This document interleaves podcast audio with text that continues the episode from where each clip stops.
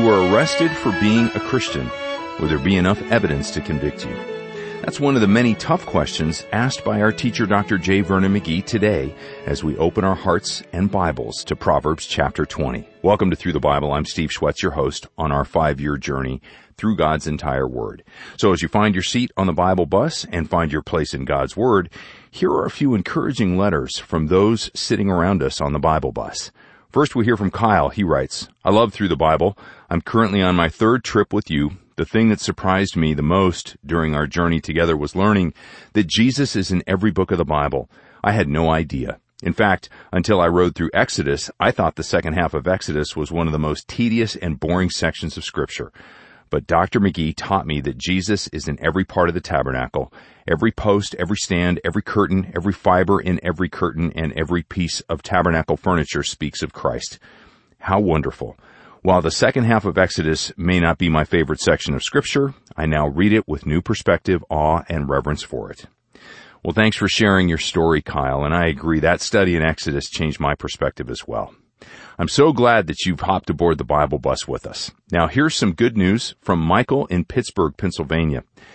Thank you for your continued teaching. I heartily pray for our friends around the globe with you almost every day and listen to your program just the same. In fact, my parents began listening to Dr. McGee when I was just five years old. Those seeds of truth are watered still today as I soon turn 43 and still sit daily under this priceless ministry. Through physical trials and coinciding addiction, our faithful father delivered me, this prodigal, again and again until I admitted my helplessness. The Lord picked me up, miraculously restored me, and has assigned me to serve in addiction recovery. Friends of the Savior are there.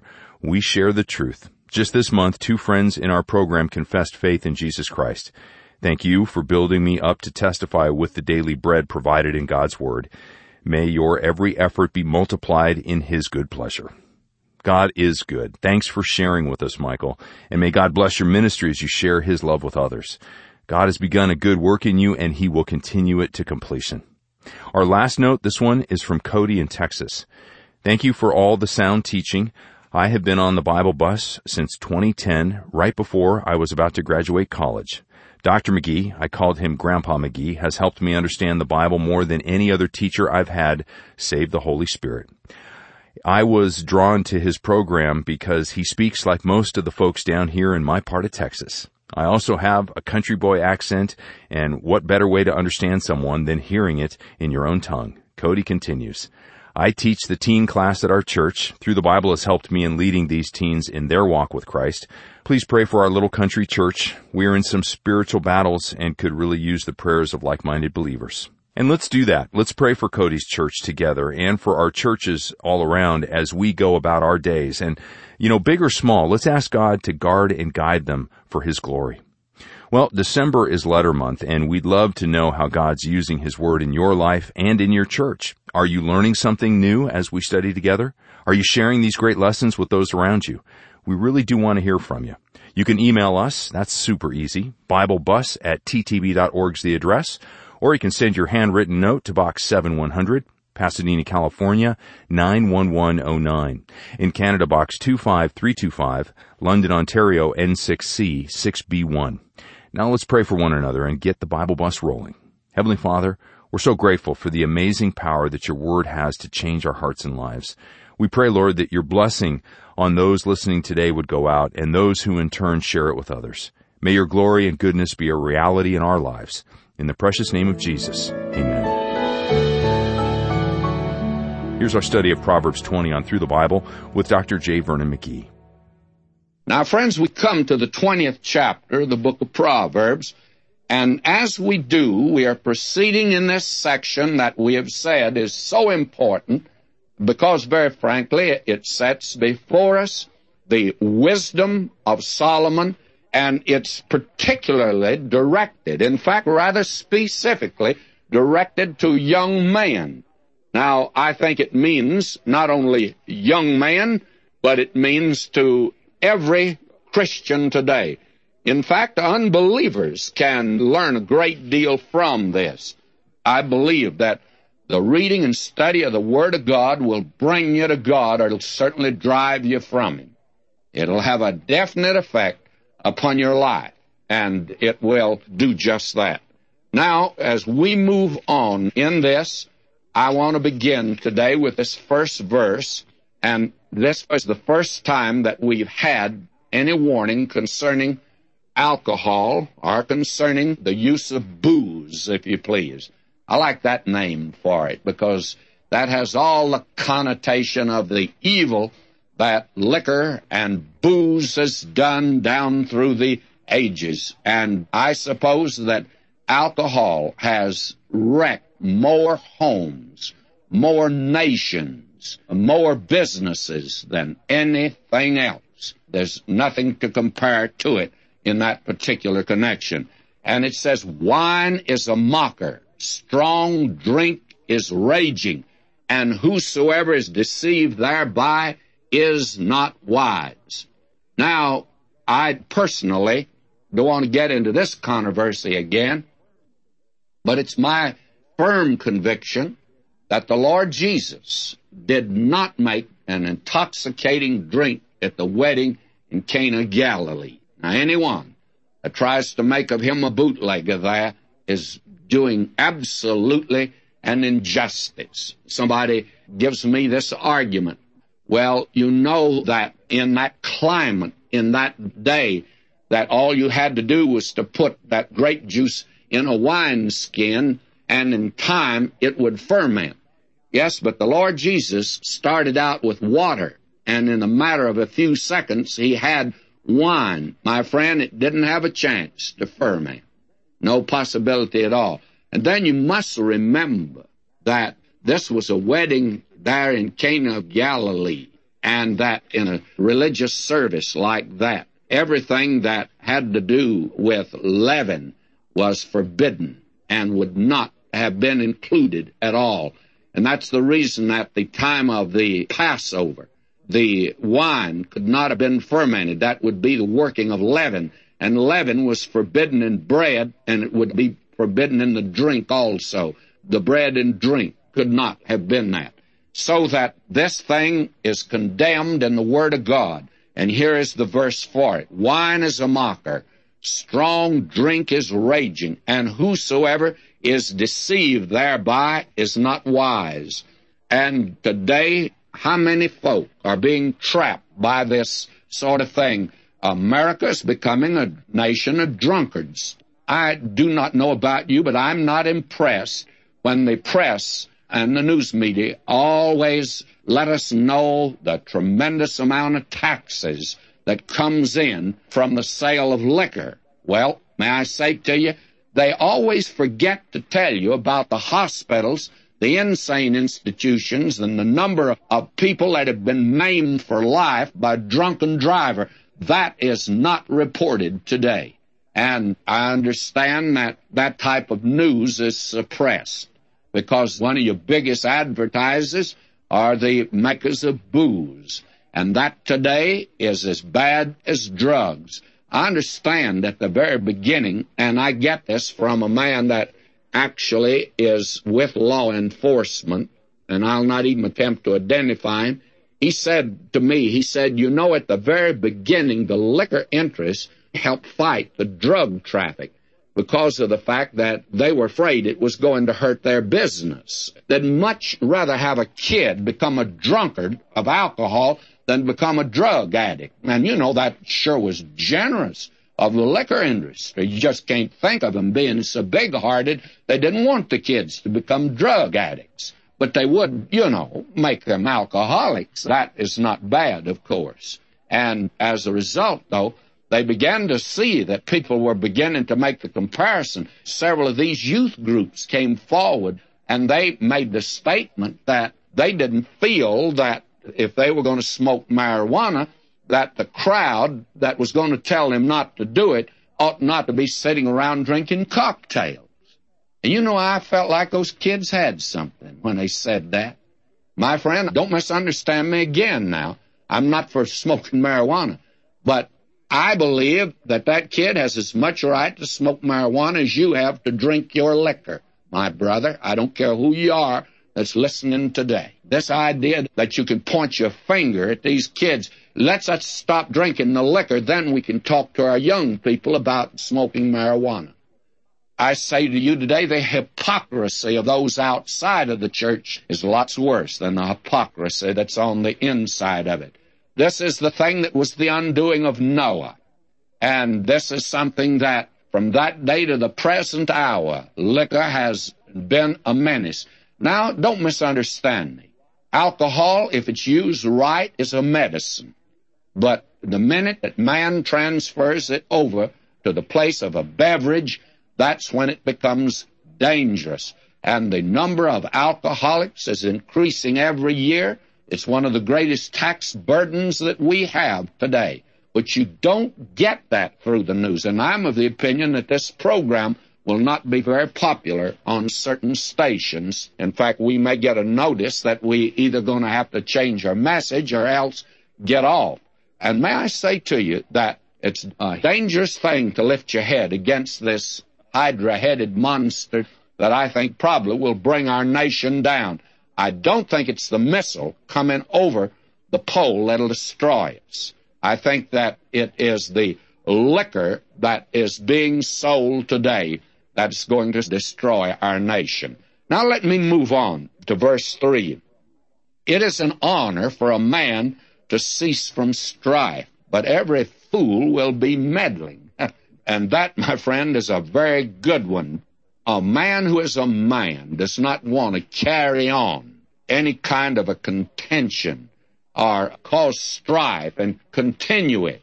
And I think, frankly, that is a good mark of a Christian today. Someone has said the only ones you should try to get even with are the ones who have helped you. Now, you try to get even with them, but not try to get even with your enemy. And a smart man will not try to get even with his enemies. And it's a matter of being yielded to God. And as we have said before, that God says, Vengeance is mine. I will repay, saith the Lord. And it's on that basis God says, Avenge not yourself. He says you depart from the pathway of faith when you attempt to take this into your own hands. You can't handle the matter. You're not capable of handling it. But God is, and He will handle it. Makes it a very marvelous, wonderful thing. Now, the child of God should remember what Paul said to the Philippians in Philippians 4 5. Let your yieldedness be known unto all men. And Matthew Arnold called it, says, let your sweet reasonableness be known unto all men. How important that is. Now, verse 4 The sluggard will not plow by reason of the winter. Therefore shall he beg in harvest and have nothing. You see, in winter time, or when it's cold in that land, doesn't get too extreme, but that's the time to go out and plow your ground and prepare the soil for the spring planting. But the sluggard, the lazy, he says, was too cold. I'll wait till it gets warmer. Well, when it gets warm, it's too late then to do your plowing and at the same time do your planting. And there's a note here, I would say, of humor in all of this. He'll not plow by reason of the winter. Therefore shall he beg in harvest and have nothing. Just too lazy to do it. You've heard about the man that had a roof that leaked. And he said that the reason he didn't repair it was because when it didn't rain, he didn't need to fix it. But he says when it was raining and it began to leak, then he'd get wet if he got up there and attempted to fix it. So that's the reason he hadn't done it. Too lazy. Now we come here to a set of proverbs that are together that to me at first seem totally unrelated. But there is apparently a relationship here that is based on certain words that speak of goodness and that which is right. I would say moral principles that are stated. Now let me read this whole section here and keep that in mind and I'll emphasize the word as we go through and it's in practically every one of the Proverbs, by the way. Verse 6, most men will proclaim every one his own goodness but a faithful man who can find.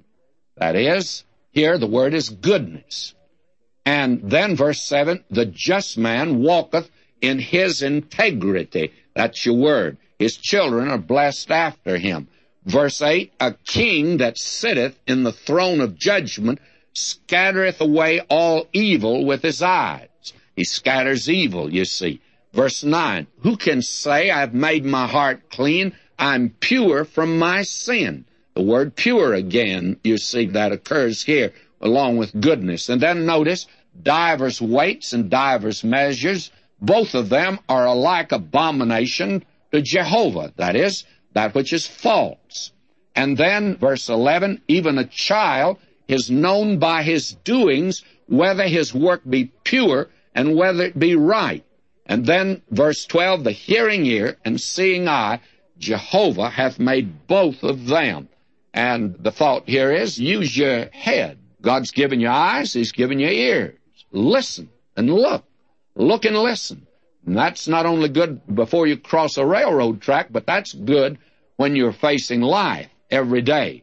Now, all through this are these moral principles emphasized, and there are two great thoughts here as I see them. First of all, we need to say this. Who can say, I've made my heart clean and pure from my sin? Well, can you? I'm sure that you cannot. No man by his own efforts. No man can at all claim to be pure. Who would dare to make that kind of claim? Even that little babe in the crib that gets red in the face. That's revealing a temper there. I thought my little grandson at first, he just seemed to be free of sin. He was so wonderful, but I found out, my, he'd get red in the face, hold his breath even. And I thought, you know, that he was not subject to the total depravity of man. But I told my wife, I said, you know, he's beginning to show some of the characteristics of his grandmother. And I'm of the opinion that no one can except one way. If you would be heaven bound, you must first be heaven born. Except a man be born again, he cannot enter the kingdom of God. Now, the Lord Jesus said that to a religious man. We'd call him a good man.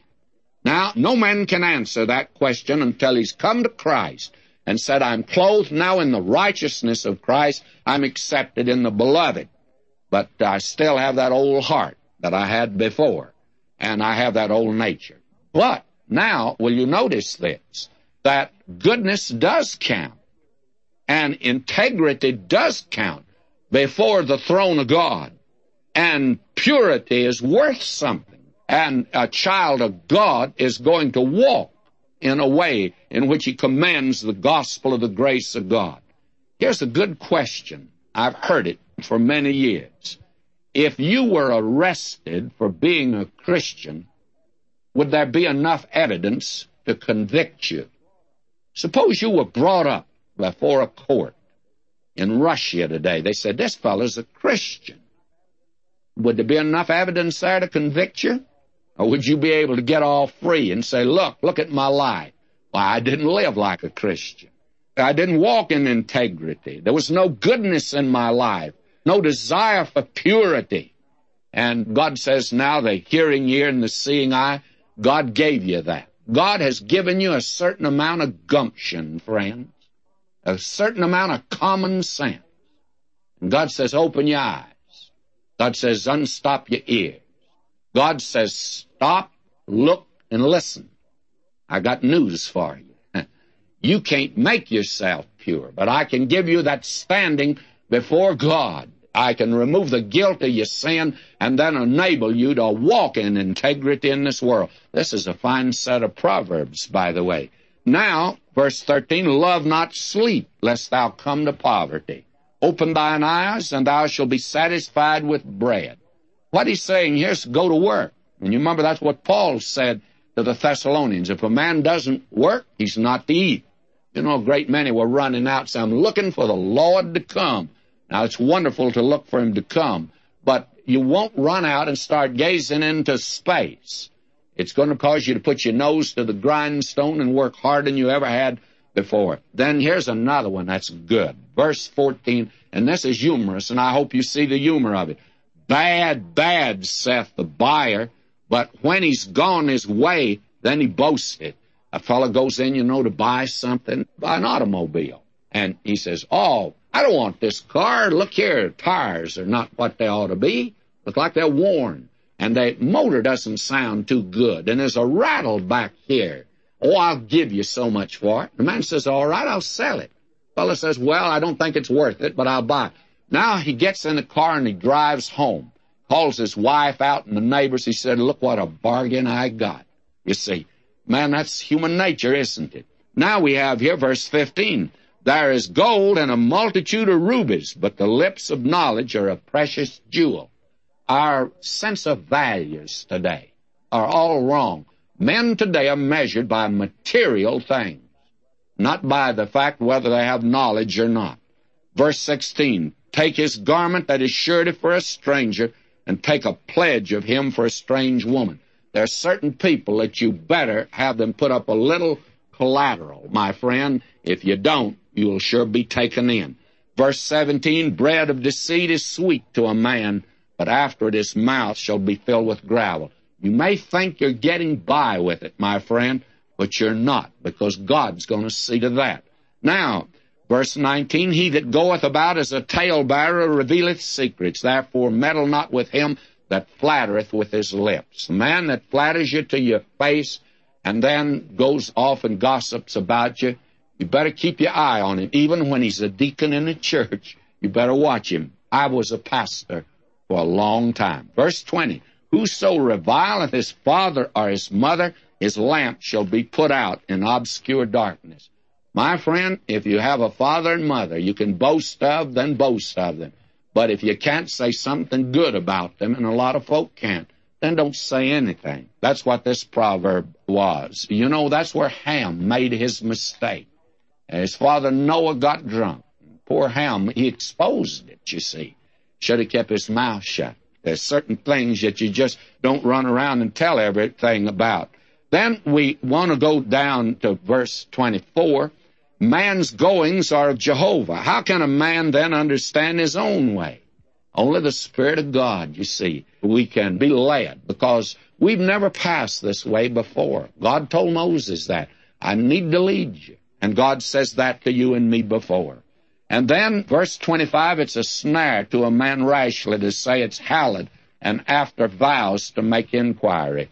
The thing that he's saying here, and we're going to come back to it, don't make a vow until you're sure of what you're going to do. Don't go down in a meeting and dedicate your life till you thought it over, my friend. God doesn't want that kind of a sentimental decision, and there's too much of that today. Then we are told the spirit of man is the lamp of Jehovah, searching all the depths of the soul. I don't have time to go into this other than this, that the light is by the oil that's put in the lamp. Man's just a lamp. And until we're filled by the Holy Spirit, we don't become a light. Only the Word of God can give us light. We're just a lamp. And you remember those ten virgins, five of them were foolish. They had lamps, but they didn't have the oil to make the light. That was the big problem that they had. And then let me just mention one other, and that is next to the last. Verse 29. The glory of young men is their strength and the beauty of old men is the gray head. The thing is, act your age. A young man is the one to be the athlete. The old man, he better not try to act young. Don't make a fool of himself. He better act his age. And he ought to reveal a little wisdom because that's what gray hair should indicate. Our time is up, so until next time, may God richly bless you, my beloved.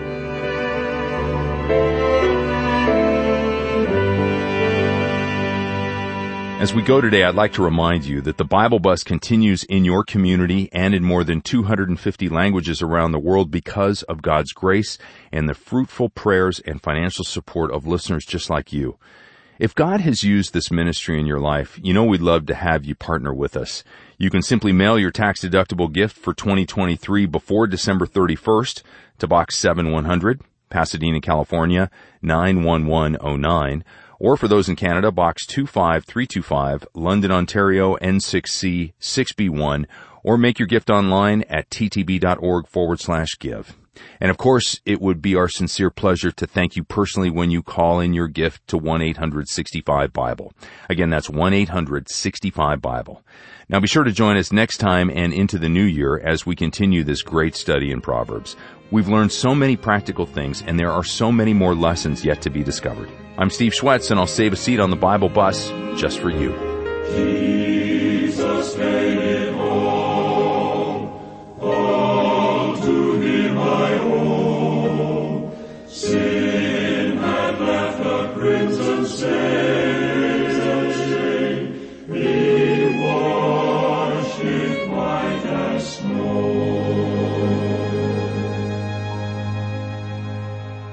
Our story on the Bible Bus today is just one step in a five-year journey through the entire Word of God.